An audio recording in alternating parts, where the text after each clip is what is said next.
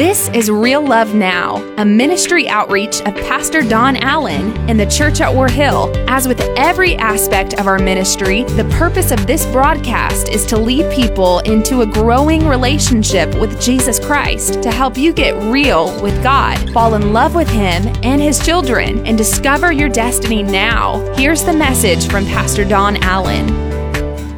What an honor it is to greet you today. Uh, obviously, I'm in a different place than normal but I, I'm bringing you greetings.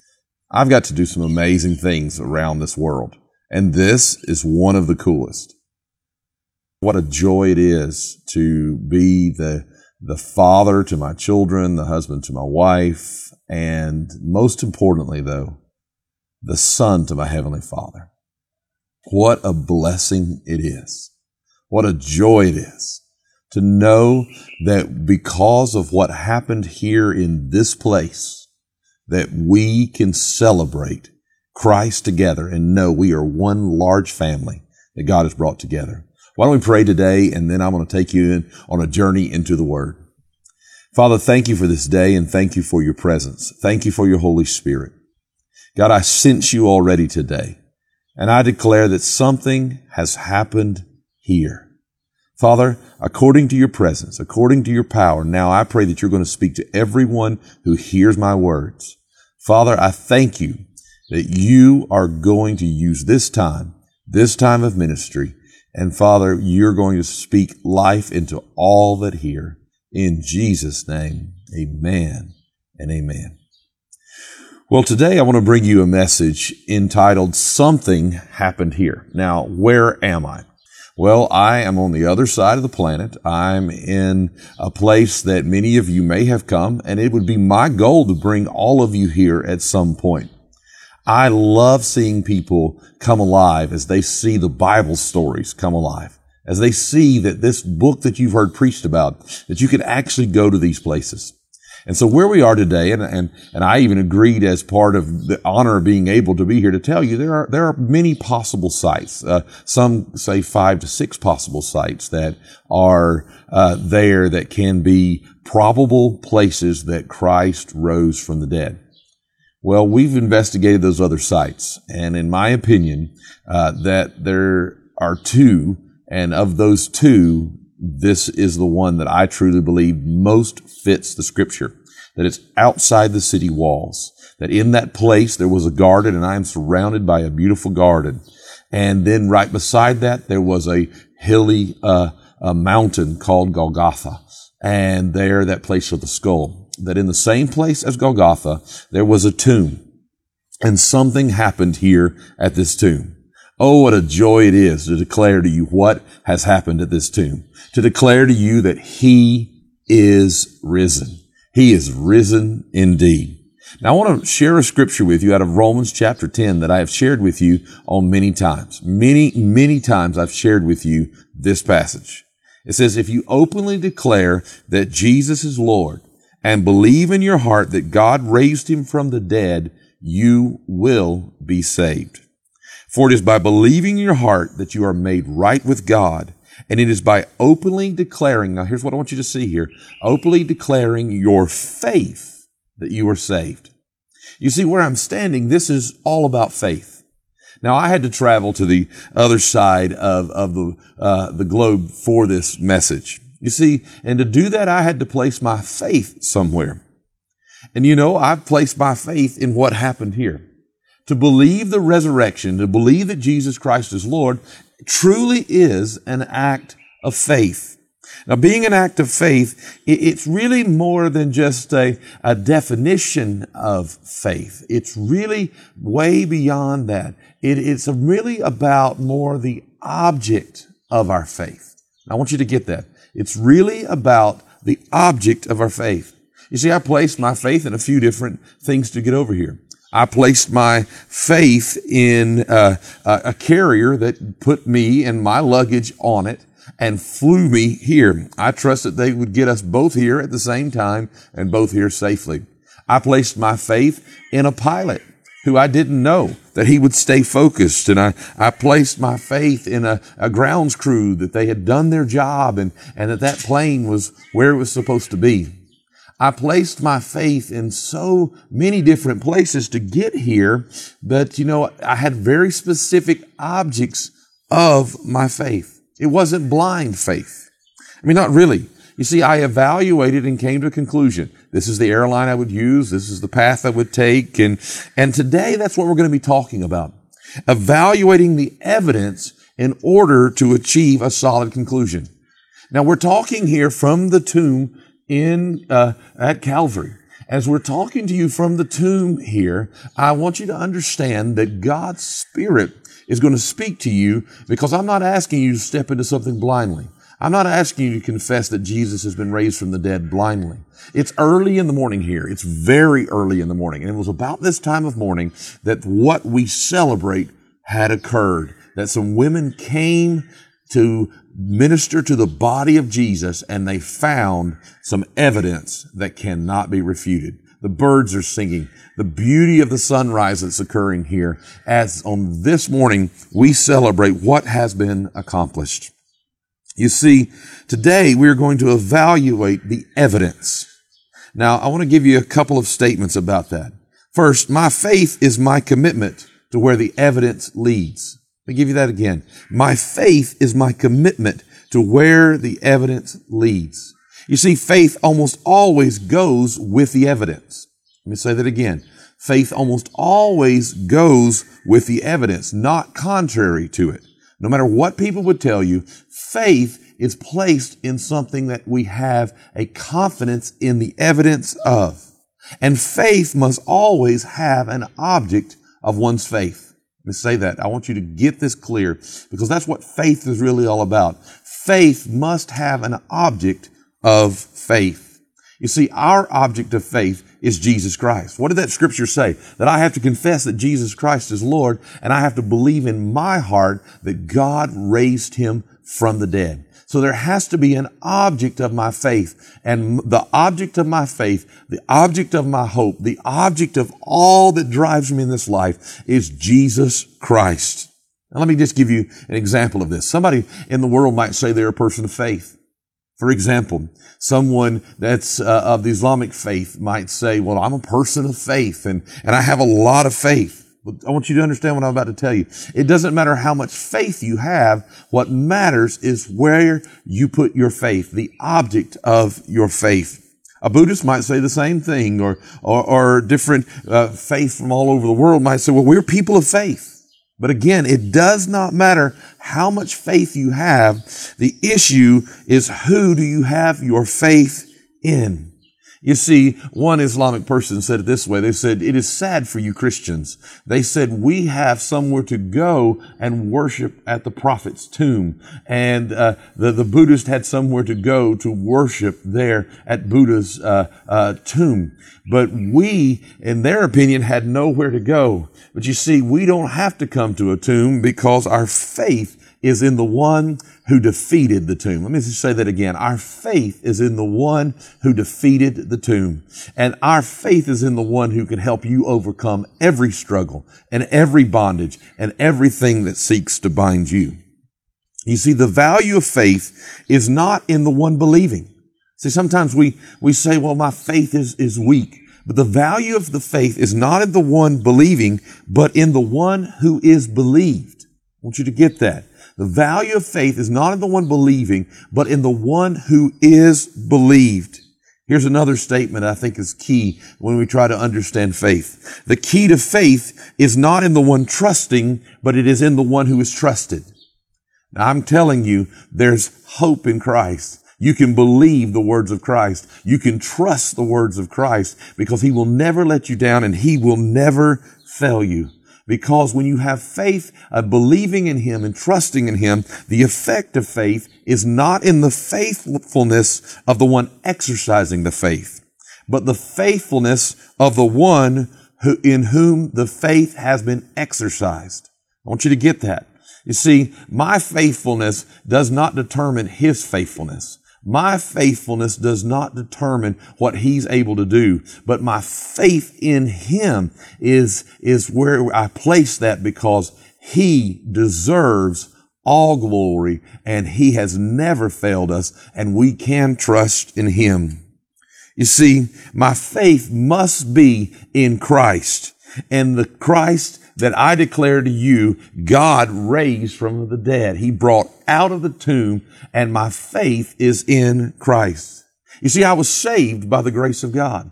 I was saved by believing that Jesus died not very far from here, just across the garden from here on a cross for my sins.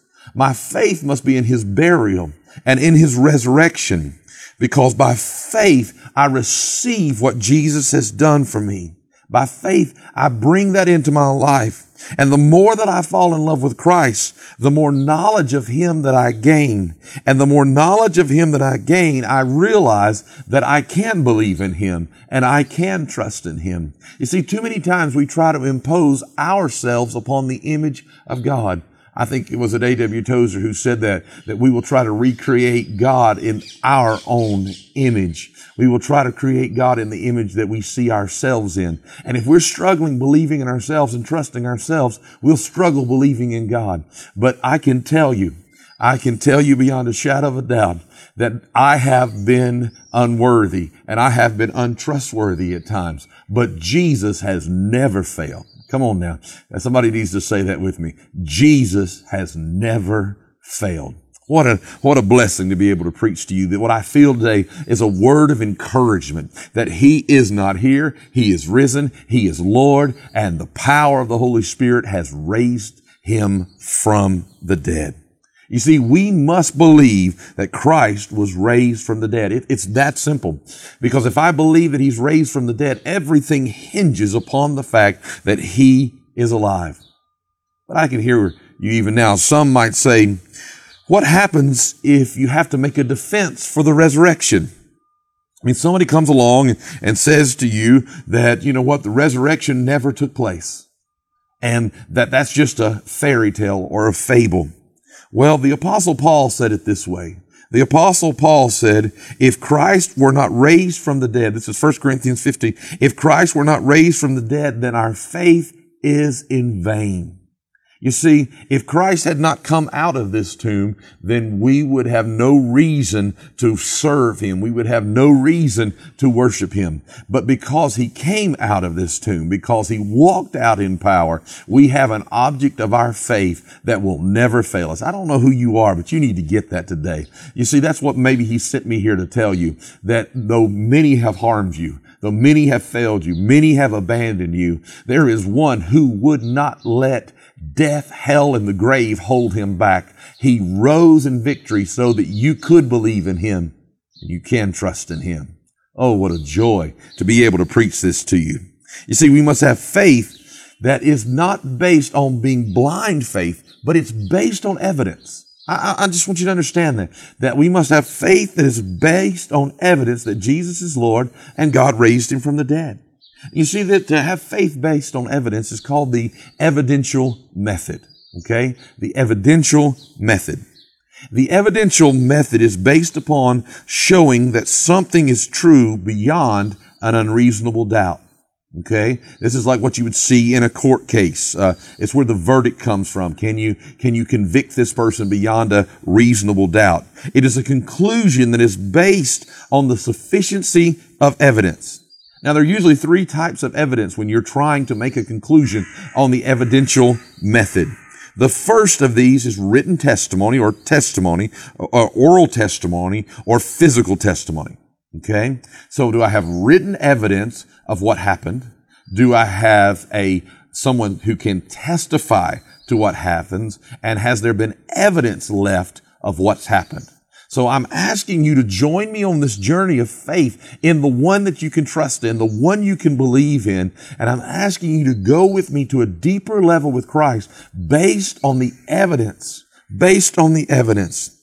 Now, thinking about this evidential method, let me just say this. Did Shakespeare write Hamlet? I mean, what's the evidence of that? Did Patrick Henry say, give me liberty or, or give me death? Or did he just say, well, you know what? I'm out for a ride. I mean, think about it. Was John F. Kennedy really assassinated in Dallas by a man standing in the window of a book depository? You see, the r- way we make these determinations about these things, it all comes from an event within history that we have provided the evidential method to. Now, because of the evidence that was found, collected, the written, the oral testimonies, the people who encountered things in different ways, we have drawn our conclusions about each of those questions that I gave you. So let me give you what would be base for an evidential belief in the resurrection of Christ. And this comes from Matthew chapter 27, verse number 57. This is how it reads. When it was evening, there came a rich man from Arimathea named Joseph, who himself had also become a disciple of Jesus. This man went to Pilate and asked for the body of Jesus. Then Pilate ordered it to be given to him. And Joseph took the body and wrapped it in a clean linen cloth, and he laid it in his own new tomb, which he had hewn out in the rock. And he rolled, notice this, a large stone against the entrance of the tomb and went away. And Mary Magdalene was there, and the other Mary sitting opposite the grave. It's very important to notice this. They knew exactly which grave Jesus was placed in. Now on the next day, the day after the preparation, the chief priest and the Pharisees gathered together with Pilate. Listen to this and said, Sir, we remember that when he was still alive, that the deceiver said, after three days, I'm going to rise again. Therefore give orders for the grave to be made secure until the third day. Otherwise, his disciples may come and steal him away and say to the people, he has risen from the dead. And the last deception will be worse than the first. So Pilate said to them, you have a guard. Go and make it as secure as you know how. And they went and they made the grave secure. And along with the guard, they set a seal on the stone. Wow. What a story describing what happened right here. You see, there was this belief that was in place. There was a trust that was in place that in each one of these evidential points that we're going to find from this passage that are so key that we know that what happened here was amazing because something happened here. You see, Jesus Christ had three credentials. The impact of his life upon history through changed lives, the fulfillment of prophecy in his life, and the resurrection. Let me say that again. The impact of his life upon history is an evidence to who he is. The prophecy that was fulfilled in his life is an evidence to who he is. And the resurrection is the greatest evidence of all of who he is. Over and over again, I, I, think you have to get this. Over and over again, Jesus declared that on the third day he would be raised from the dead. It wasn't just momentarily that he said it, but over and over again, he tried to describe to them, look, guys, I'm going to raise from the dead. You say, well, when did that happen in scripture? Well, he said, for example, at one moment, he said, destroy this temple and three days later, I will raise it again. And then they, they said this, that he spoke of his body. There's another time he was going up to Jerusalem and, and his followers came to him and said, don't go there. They'll kill you. And he said, guys, you don't understand. I mean, guys, you don't, you don't get it. I gotta go. I gotta go to Jerusalem. I gotta go through Jerusalem. I, I, I love the way that comes forth. I gotta go through Jerusalem because there's a prize waiting for me on a hill called Golgotha at a nearby tomb because I'm to seal something on Golgotha and then I'm to break something when I come out of a tomb. Oh, I feel the Holy Spirit in that. Don't you feel what God has done? God wants to seal something in your life that the devil can't take away from you. And God wants to break something off of your life that you can't get rid of on your own.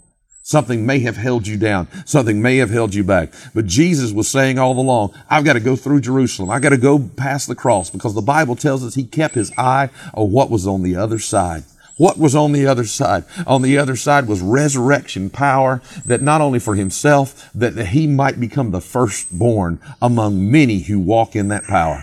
Oh, what a joy of the Holy Spirit. What a joy of the presence of God. That whatever has held you back, it can be uh, delivered off of you and set you free. Just like Jesus came out of this grave, you need to get ready and you'll be declaring something happened here as well. Something changed my life. There was a moment where I went from who I was to who God had called me to be. There was a moment that I went from being bound or addicted or in struggles or in pain. There was a moment we went from our family falling apart but because of what Jesus did, Oh, hallelujah. Praise God. I know uh, I'm getting a little excited today, but I, I, just feel this in my heart that God wants you to know that Jesus came and he bore, bore witness of his own power. He told us what he was going to do.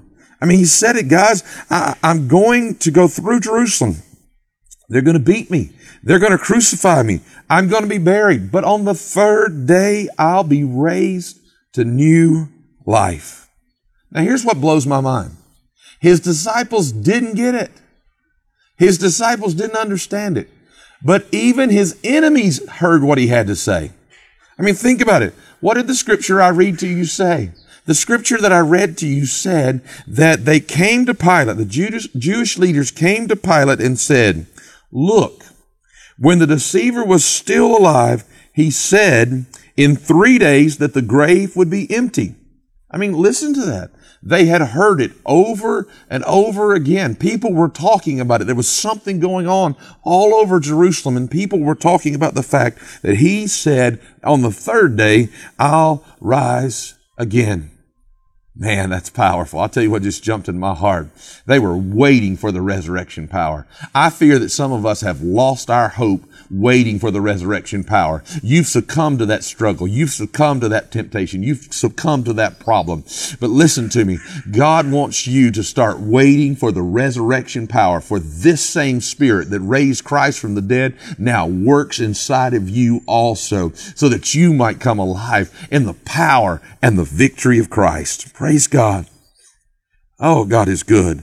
So they come, the enemy comes and, and, and they said, look, we've got to make this secure. We got to, we got to do something so to make sure that, that he, he doesn't, uh, uh, deceive the people.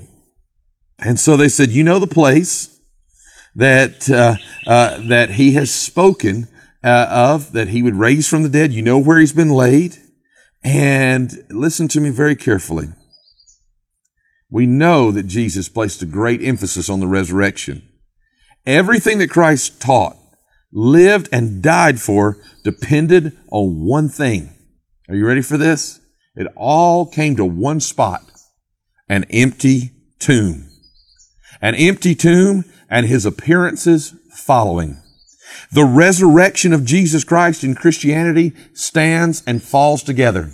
If this tomb were not empty, then Christianity would not be here today. It all hinges upon what happened here. And I am proud to tell you something happened here. I am proud to tell you that God has done something amazing. You see, if you could do away with the resurrection, then we'd have to find some different way to worship. You know, there were two men at Oxford, Lord Lyttelton and Benjamin Gilbert West. They were fed up with the Christian faith. They wanted to give the fatal blow to destroy it. These men knew they had to refute two things in order to destroy Christianity. The first thing they had to refute was the conversion of Saul of Tarsus, who became the apostle Paul. The second thing that they had to be able to refute was the resurrection. Well, Lord Lyttelton chose the conversion of Saul of, of Tarsus, and Benjamin Gilbert West chose the resurrection. They each took a leave of absence from Oxford. They went their own individual ways to do research and study. And when they returned, they were going to write a book together to refute the myth of the resurrection of Christ. Now look what happened when they returned. When Lord Lyttelton and West came back together. They were both a little sheepish. They didn't really want to share their findings with each other at first because each one independently had come to the exact opposite conclusion of what they had set out to prove. And in the process, Both of these men had become sold out, blood bought children of the living God who believed in the resurrection of Christ. They went on to write a book together called Observations of the History and the Evidence of the Resurrection. You know, this is what a quote that was said. Reject not until you have examined the evidence. Reject not until you can look and see that something happened here. So what did these men find? What, what did they find that spoke so, so powerfully to change their minds, to change, uh, their considerations? Here's what they found. They found that the tomb, if you'll notice, the tomb was made of solid rock. And as I'm yet even speaking to you, I can hear the echo bouncing off of the rock. They found that Christ's body had been prepared for burial. Okay. And witnesses were given. Oral testimony could be given that his body had been prepared for burial. Here's what maybe some don't understand. In order to prepare his body to go in a solid rock tomb for burial, I want you to get this, they put over 100 pounds of spices on his body. Why would they do that? They would put those spices on the body so that the body would deteriorate faster so they could then come, gather the bones together and put them in an ossuary and then take them either to another tomb area or they would be even kept in the home as one might keep an urn today in their home. And then here's another thing that these men realized. An extremely large stone was put across the entrance. We can actually see uh, over here behind me, there's a, a, trough, but it probably would have not quite been like a trough like that at that era. You see, some of the oldest manuscripts that are found have Mark 16 uh, quoting this, okay? Uh, some of the oldest say this, that it was a stone, a stone that cannot be moved by 20 men. It is estimated that the stone that was placed across the door was one and a half to two tons. Now we're not talking about just a little bit. We're talking about one and a half to two tons of stone put across this. Then it was sealed with a seal that was not to be broken on penalty of death. A Roman guard was to come and stand around the, the tomb, stand around the stone to make sure on, on the fourth day everything was still intact. That Roman guard according to history, according to written evidence. Remember, evidential, we have written testimony, oral testimony, and physical testimony. That guard had between four to 16 different soldiers in it who would have stood their ground, knowing upon penalty of death had that seal been broken, not only to who broke it, but to them as the guards. You see, the, everything was in place. The death blow had been dealt. They had even quoted his own words to him. Oh, but then suddenly something happened here. I mean, it's rather obvious that something happened 2,000 years ago. Why? Because the world hasn't gotten over it yet. Something happened here. Every textbook at every university, they all talk about the declaration in the year of our Lord because something happened here.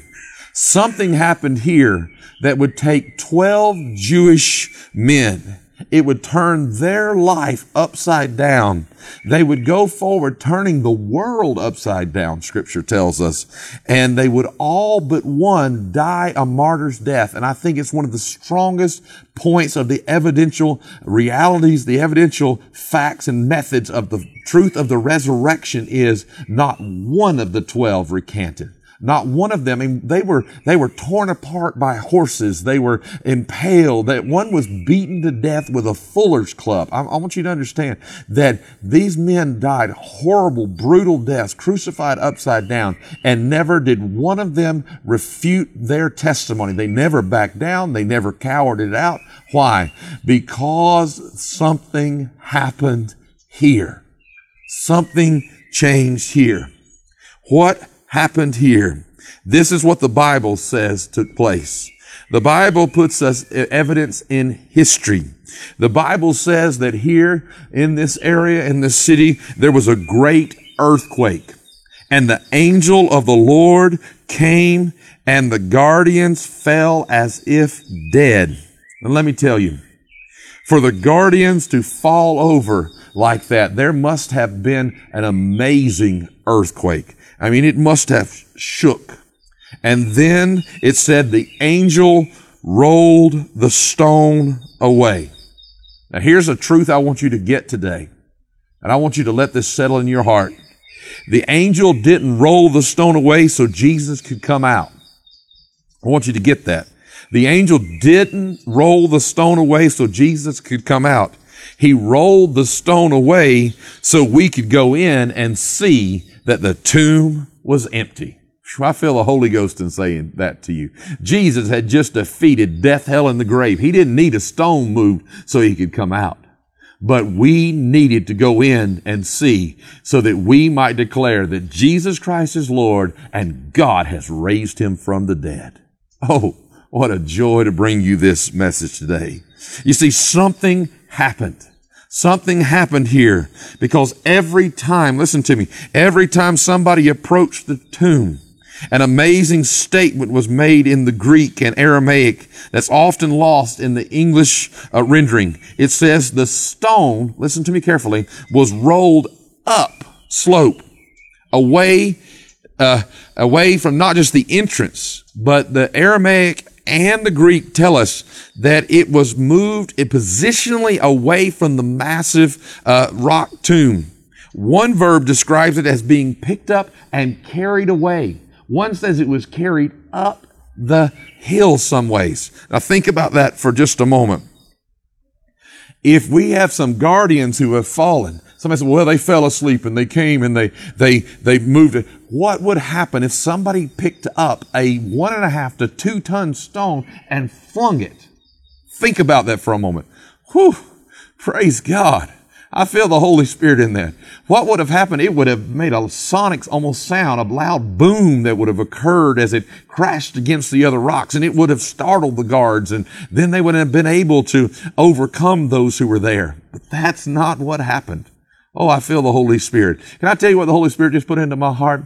Just like a stone covered a tomb and tried to hold our Jesus in, whatever's been holding you back, whatever's been trying to hold you down and hold you in to the bondage and struggles, that the Lord wants to pick that up and throw it off of you as well. He wants to deliver you by the hope and truth of Jesus Christ. I feel the Holy Spirit in what I'm, I'm speaking to you today. I mean, that kind of stone, it would have set off the Richter scale almost. But uh, something happened here. Something amazing was happening. You see, something happened here because the greatest evidence of all was that the tomb, listen to me carefully, the tomb wasn't empty. You see, the Bible says that, that Mary came to them and, and, then Peter and John came to see for themselves. And when Peter came, that he stooped down and John ran into the tomb and John got there first, but, but he didn't go in. And he says he leaned over and he looked in. Okay. He leaned over and he looked in. And as he leaned over and he looked in, I want you to, I want you to, I want to get, read this to you because I want you to get this. What he saw there were the grave clothes. The grave clothes were where the body had been placed, the spices that were fresh still. All of that was still there. It wasn't, uh, uh, all of that hadn't been carried off. It was all still there. All those spices, all those grave clothes, it was all there. The headpiece even folded neatly. It was all still there. There was no body, but the wrappings were where the body was. They were empty, caved in a little. You see, the body of Christ had passed right through into a new existence. See, the Bible says we will be changed as he was changed. Why is it that we have no record in history Listen to me carefully. We have no record in history of any of the disciples after that day returning to this spot. There's no record in history of people for generations to come in those first few generations coming back to this spot. You see, no, I'll tell you, do you know who comes back to this spot? Tourists. The disciples didn't keep coming here. They didn't come back to a grave. You see, you go back to a grave when the grave holds its occupant. But they no longer needed to come here. One of the greatest evidences of all. They no longer needed to come here because who wants to go back and worship at an empty tomb? Think about that. There was no reason to go back and worship at an empty tomb. Wow. What's God been trying to speak to us today? You say, well, Pastor, I feel your excitement. Let me ask you this. What if one of the theories of old were actually true. I mean, one of the theories was that they had come to the wrong tomb. That they, when the women came, they, they came to the wrong tomb.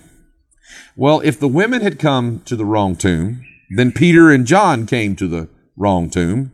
The Jews sealed the wrong tomb. The soldiers went to the wrong tomb.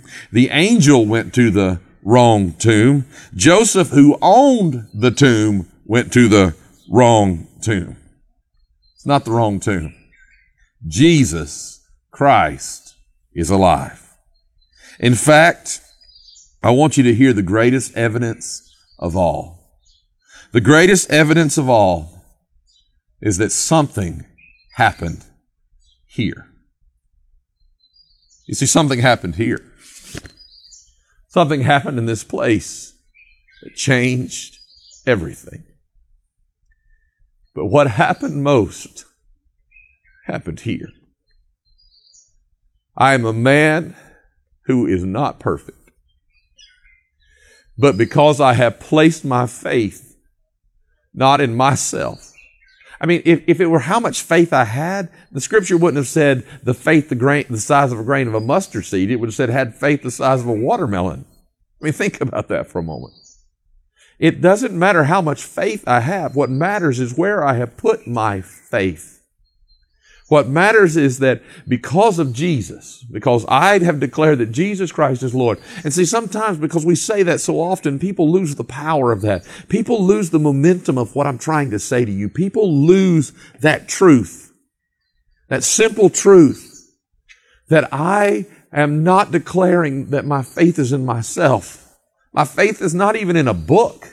But my faith is in Jesus Christ. I have cast my lot with Him. I have made my decision. I have settled my course. I want to be where Jesus is. I want my eternity to be where Jesus is. How do I have hope and confidence in this? I have hope and confidence that not only did He come a perfect Savior, not only did He die a perfect sacrifice, but on the third day He rose from the dead a perfect, risen King of glory. And because my hope is in Him, something happened here. I'm not who I should be. I may not be where I'm going to be yet. But because something happened here, something happened here. And I want you to think about that for a moment. Have you been living in such a way that you're living because something happened here that caused something to happen here? Think about what we were talking about today. The evidence of the hope of Christ. The joy of knowing that He is alive. But yet I fear that some that are listening to me now, you don't have that evidence and you don't have that hope. You don't have that joy. You're still struggling. You're still battling. You're still going through a dark time. It seems like a giant stone has still been rolled across your life. Why is it there? Because you're trying to fix your own world. You're trying to solve your own problems. I feel the Holy Spirit. You still feel like you're your own answer. Can I tell you today that if you will place your faith in the object of the greatest truth and greatest hope of all, the resurrected Savior, that whatever has had, held you in, whatever has held you back, I, I don't care how many times you've been bound and wrapped up. I don't care how many things have sealed your fate. I don't care how many demons guard your way. There is one who will send the power of an earthquake to begin to shake everything in your life. There is one who will cause every guard to fall. There is one who will break every sealed and doomed future. And there is one who will loose you. And there's one who will take whatever it is and cast it away from you so that you too might be able to stand and declare because Jesus is Lord and God raised him from the dead, something happened here. Let me speak to those of you who are saved for just a moment. Are you living in the hope and the trust of Christ? Are you living as if something has happened inside of you? The Bible says we are overcomers by the blood of the Lamb and the word of our testimony. What is our testimony? Something happened here. Step up. Stop looking for vain places to satisfy what you can't find in yourself and return to your first works. Fall on your knees. Worship Him. Realize the evidence all adds up. Not only is He alive, but living for Him is the best thing. Now I want to remind you of something I said earlier. I'm talking to everybody now. The stone was not rolled away so that Jesus could get out. The stone was rolled away so that we could go in. And he wants you to come in as well. Jesus wants you to come in and see that he's alive. I actually said it this way. If you will open up to him, he will come to you. Maybe you don't know Jesus. Now's your time. This is your moment. I want everybody to bow your heads. And I want you to listen to what I've come to tell you. Nothing can hold you back if you will settle who your hope is in. If your hope's been in man, if your hope's been in yourself, if, if you feel like you haven't been able to trust anybody in this life, I invite you today to come in. Come into the family of God. Come into the flow of God's grace. Come into the victory that is ours through Christ. Come in. Come in by power. Come in now. With every head bowed and every eye closed. Right now. If you're here today and you would say, I want to enter in to a new life with Christ. I confess that Jesus Christ is Lord and that God raised him from the dead. And I want to be a living testimony that something has happened here. If that's you, I want you to raise your hand right where you are. I want you to raise your hand, hold it up high. Don't let anything hold you back. Don't let the stone hold you down. But be delivered by the power of the Holy Spirit. For those of you who are responding, I'm excited about what God's going to do in your life. It has been an honor today to bring you this message. Father God, right now in the name of Jesus Christ, I thank you that you made a way not for Christ to come out, but that so we might come in, that we might come in in victory and we might come in in power. And Lord, those that are surrendering their lives to you now, in Jesus' name, Father, I thank you that you're receiving them by grace. I thank you that now, by faith, in Jesus' name, they will be born again. God bless you.